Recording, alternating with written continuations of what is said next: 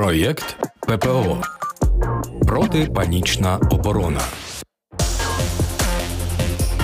Від методичок КДБ до міфу про хороших русських. Вивчаємо анатомію російських інформаційних спецоперацій. Мої вітання в ефірі. Працює ППО протипанічна оборона, яка теж виконує свої функції оберігання наших життів і в першу чергу нашого розуму від російської пропаганди. Цим займається Оксана Мороз, експертка з питань дезінформації. Допомагає технічно нам у цьому Жанна Мірошниченка, наша звукорежисерка. А я Вадим Карп'як виступаю як розпитувач. Оксана, привіт, привіт. Теорія ведення воєнних дій від Сунзи до Клаузевіца гласить, що для того, щоб перемогти, треба ворога в першу чергу деморалізувати і залякати його.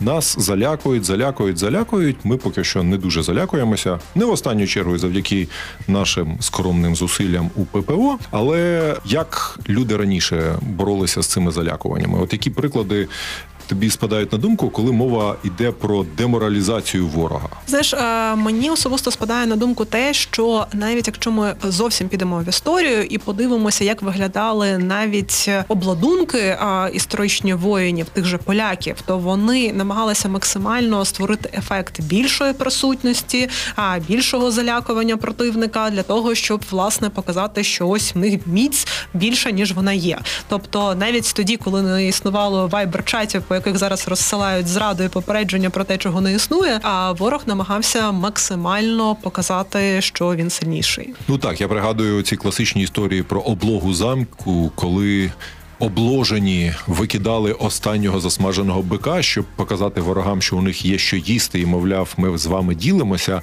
А ті, що облягали замок, закидали туди відрубані голови містян, які намагалися втекти, і теж таким чином залякуючи. Зараз, звичайно, е, технологічно це все витончилося. Голови вже не треба рубати і закидати через мури.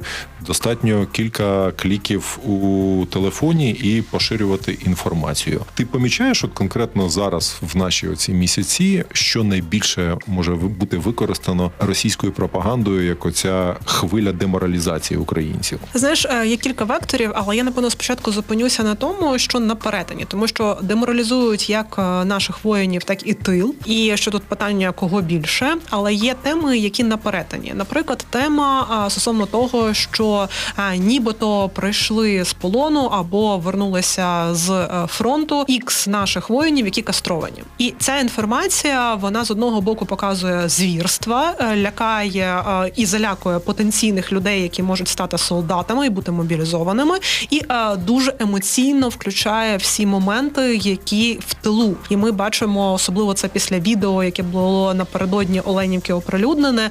Ще і такі факти, які ще додатково розганяються. Але варто сказати, що ця тема вона присутня в інформаційному просторі з 2014 року і до сьогодні. І як тільки потрібно підвищити оцей градус інформаційного терору, відразу з'являється відео якогось таксиста, який їде, записує себе на камеру і каже: Ой, я от хочу вас попередити, бачив на власні очі, от тільки що привезли в якийсь Івано-Франківськ, Закарпаття чи десь там глибоко в тил наших кастрованих хлопців. Передайте всім, особливо солдатам, і на цьому робиться акцент. Звісно, це мільйони переглядів, і це залякані люди з одного боку і з іншого. І ось так ворог він дуже чітко виконує свою задачу по деморалізації. Ну а люди, які не дотримуються інформаційної гігієни, йому в цьому допомагають. Абсолютно, як це розноситься? Це звісно людям на емоціях і на бажанні попередити, тому що, наприклад, той же Viber, яким дуже часто це шириться, а зараз і TikTok так само він працює на факторі Я попереджу про всяк випадок. Тобто людина, не маючи змоги чи бажання, а можливо і того іншого, вона не перевіряє інформацію, але розуміє, що це щось про що потрібно попередити матерів, діти яких завтра підуть в військо, наприклад. І звісно, ось ці е, жахливі кадри, жахливі розмови. Тут і кадрів не потрібно, тому що на щастя їх не так багато ворог поширює. Е, вони деморалізують людей. Зрозуміло, так кастрація це останній з таких яскравих прикладів, коли росіяни закидають оці свої відео, але наші е, сили спеціальних операцій і наша OSINT розвідка. OSINT розвідка це розвідка, яка базується на відкритих джерелах. Винятково вже з'ясувала хто що, як, куди, і там покарання буде вже в дорозі. Так, скажімо так. Ви слухаєте Радіокультура. Проєкт ППО Протипанічна оборона. Які ще є приклади, коли нас намагаються деморалізувати? Це зараз було, наприклад, про військових, як стосовно людей в тилу. Тилу це знову ж таки залякування смертю, скажімо так, що тим, що може нанести нам якісь руйнування, тому що не так давно липень у нас був дуже важким місяцем, і по стосовно кількості якихось активних дій е, Росії, терактів і так далі, так і ось цими інформаційними спецопераціями. Тому що, наприклад, коли була чергова тривога після Вінниці, всім розсилалися смски, що на Україну летить там 48 ракет, і вони влучать з певним інтервалом в мирні українські міста. Люди пересилають це. Чому? Тому що це ґрунтується на так званих військових чатах, на так званих людях, які працюють в СБУ і діляться цією секретною інформацією. Якщо згадати версії, які були до цього, ну в перші дні після вторгнення, то це були аудіозаписи, в яких якась панянка чи якийсь пан казали, що в мене там кум працює в СБУ, і він попередив, що от сьогодні точно нас будуть обстрілювати. Давайте пробіть там якісь дії і так далі. Ця інформація моментально розповсюджувалась, залякувала людей, дестабілізувала змушувала виїжджати і так далі. Тобто, ось ця довіра до якихось гіпотетичних е, власне військових, які про щось попереджають, вона має достатньо руйнівний характер. І тут ще важливо зазначити, що ці смски і нашим посадовцям відсилаються, і вони так само в це вірять, тому що як мінімум я знаю кілька прецедентів, коли народні депутати отримували такі смски, і вони думали, чи про них щось е, робити, якісь дії, тобто вони принаймні своїми там рідними знайомими про це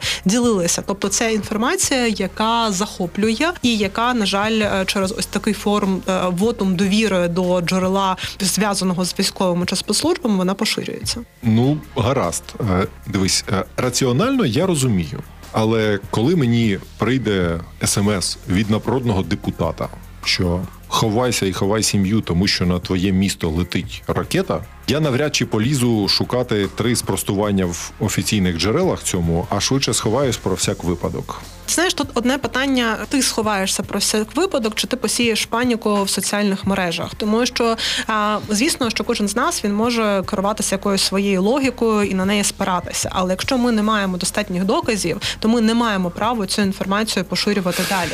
Ну так, але, наприклад, подзвонити найближчим родичам і сказати теж про всяк випадок сховайтеся, вони подзвонять ще комусь.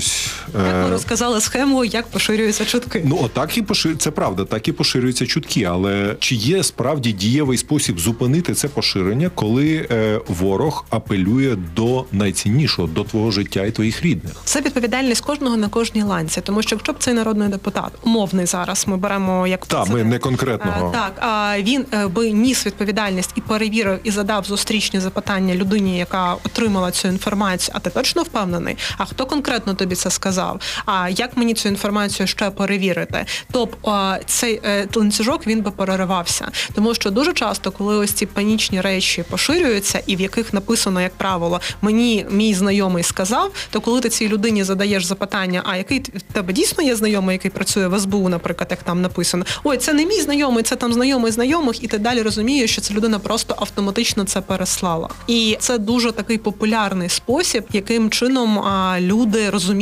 ворог розуміє, що люди не будуть перевіряти ось цього ланцюжку, звідки ця інформація взялася. Ну і ми тут маємо таку ж ситуацію. Не можу не відзначити, що це залякування воно працює в обидві сторони традиційно, і наші сили спеціальних операцій теж використовують його для залякування росіян.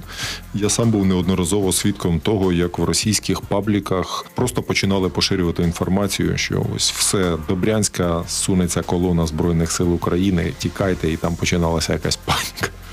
Е, так, це інформаційна війна, яка ведеться в обидві сторони, але ми маємо бути сильними і е, розуміти, як це працює. Для цього ми тут про це говоримо. І е, розуміти, що те, щоб це зламати, просто потрібно перевіряти інформацію. Тобто, ось це ось такий знаєш проста рекомендація, банальна, але вона єдина дієва і вона дійсно потребує зусиль від кожного з нас. Так, ну і власне наша ППО протипанічна оборона якраз направлена більше на захист наш ніж на атаку на ворога. Цим займаються спеціально навчені люди. А ми спеціально навчені правильно оборонятися. Дякую, Оксані Мороз. Дякую, Жанні Мирошниченко. Я Вадим Карп'як. Почуємось. Проєкт ППО протипанічна оборона. Від методичок КДБ до міфу про хороших русських. Вивчаємо анатомію російських інформаційних спецоперацій.